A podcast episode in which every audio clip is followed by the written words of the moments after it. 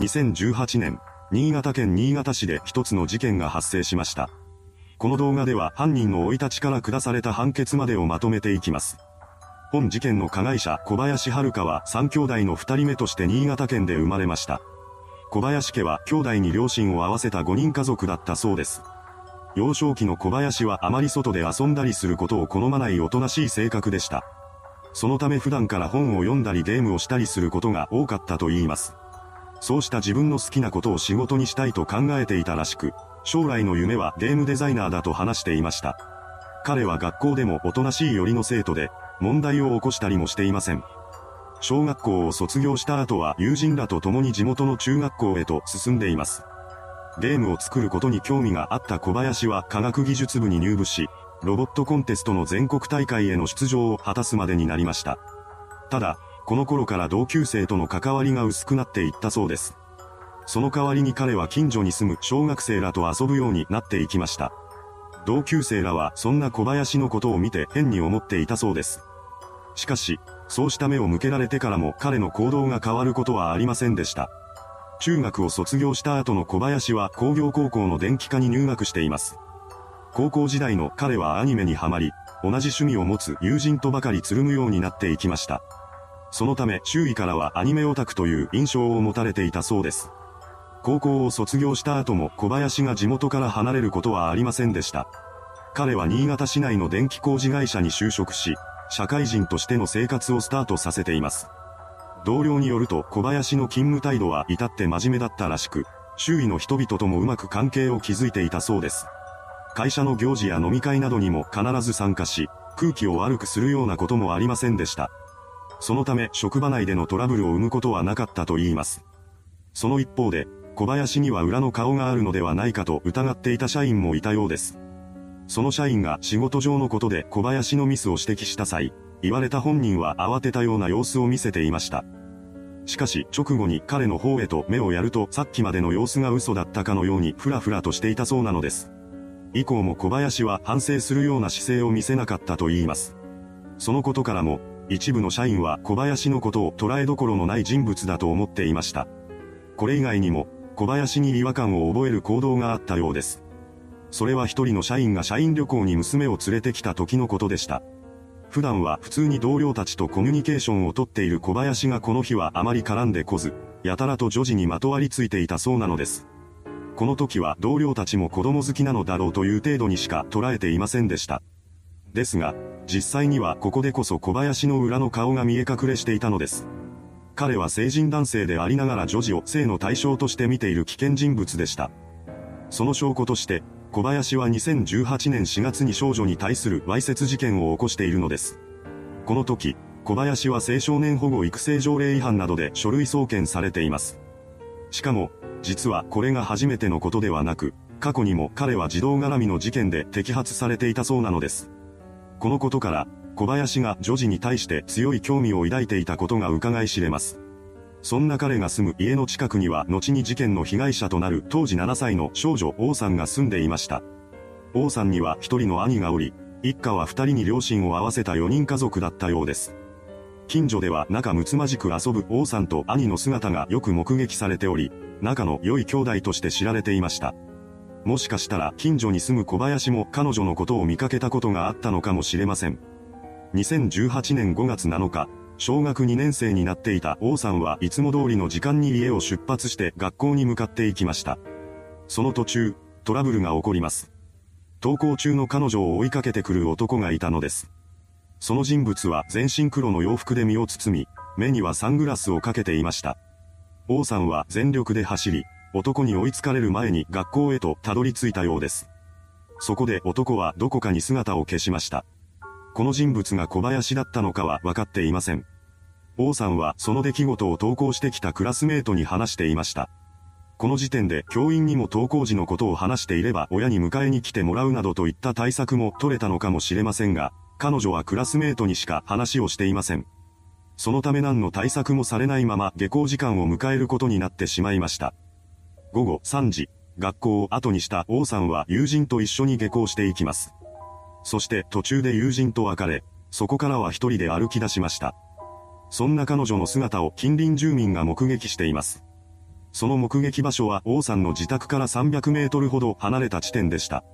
そしてこれを最後に彼女の行方がわからなくなってしまったのです。いつもなら家に着いている時間になっても王さんが帰ってこないことを心配した母親が学校に連絡を入れています。ここで王さんがすでに学校を出ていることが発覚しました。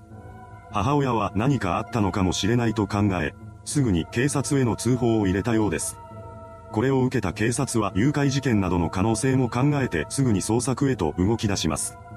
最後に王さんの姿が確認されたのが自宅から約300メートル離れた路上だったため、彼女はそこから家まで歩く間の数分で行方をくらませたはずです。警察による捜索活動は100人態勢で行われたのですが、なかなか王さんは見つかりません。そうこうしている間に辺りはすっかり暗くなってしまいました。そして行方不明になってから約7時間後の22時30分頃、JR 越後線の上り列車を運転していた乗務員が線路上に横たわる少女の影を確認します。そこで運転手は慌ててブレーキをかけたのですが、止まりきることができずに少女の体を引いてしまいました。その後すぐに通報が入れられ、引かれた少女の死亡が確認されています。それと同時に彼女の身元も特定されました。そう。この少女こそが行方不明になっていた王さんだったのです。現場となった線路は王さんの自宅から百数十メートルしか離れていませんでした。また、衝突地点から数十メートルの範囲にはランドセルやスニーカーなどが散乱していたようです。線路に横たわっていたという状況から当初は自殺か事故なのではないかという見方をされています。ただ、その状況に違和感を覚える捜査員もいたようです。その捜査員は類似した現場に立ち会った経験のある人物でした。彼によると、発見された遺体は電車にひかれた割に出血が少なかったというのです。子供ということでそもそも体が小さかったからだという考えもできましたが、捜査員の中に生まれた疑問が消えることはありません。そこで急遽遺体を司法解剖に回すことにしたようです。その結果、王さんの首には圧迫されたような痕跡がわずかに残されていることが発覚しました。これにより、死因が窒息死であったことが判明します。こうして本件が事故や自殺ではなく、殺人事件であるということが明らかになったのです。この情報を受けた新潟県警は新潟西署に捜査本部を設置し、すぐさま捜査に動き出します。遺体発見時の状況などから、警察は犯人が殺害後に王さんを電車で引かせることで他殺であることを隠そうとしていたのだと推測し、線路に遺体が置かれた時間を絞り込んでいきました。遺体を引いてしまった電車が現場を通ったのは22時30分で、その一本前の電車が通過したのが22時21分でした。一本前の電車を運転していた職員は線路上の遺体を見ていません。そのことから、犯人が遺体を線路に運び込んだのは22時21分から30分までの間だということが明らかになったのです。捜査員はこの9分間に現場付近を怪しい人物や車が通っていなかったかを調べていきます。新潟県警は現場近くの道路に検問を設置し、そこを通る車にドライブレコーダーの提供を求めました。こうして集められた大量の記録から捜査員は不審車両を絞り込んでいきます。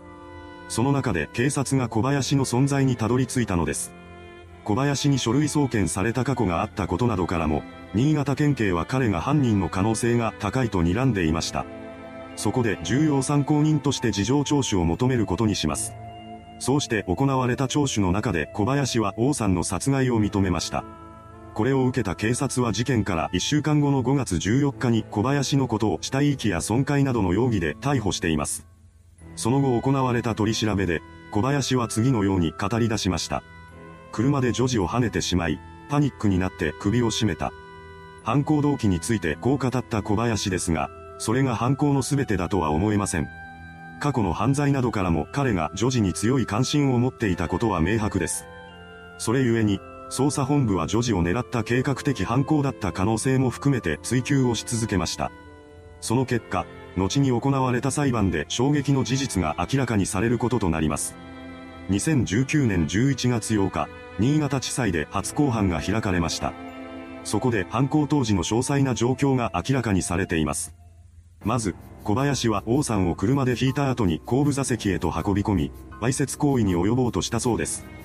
しかし、その途中で意識を取り戻した王さんが大声で泣き出したため、首を絞めたのだと言います。さらに、小林は絶命した王さんに対してもわいせつ行為に及んでいるのです。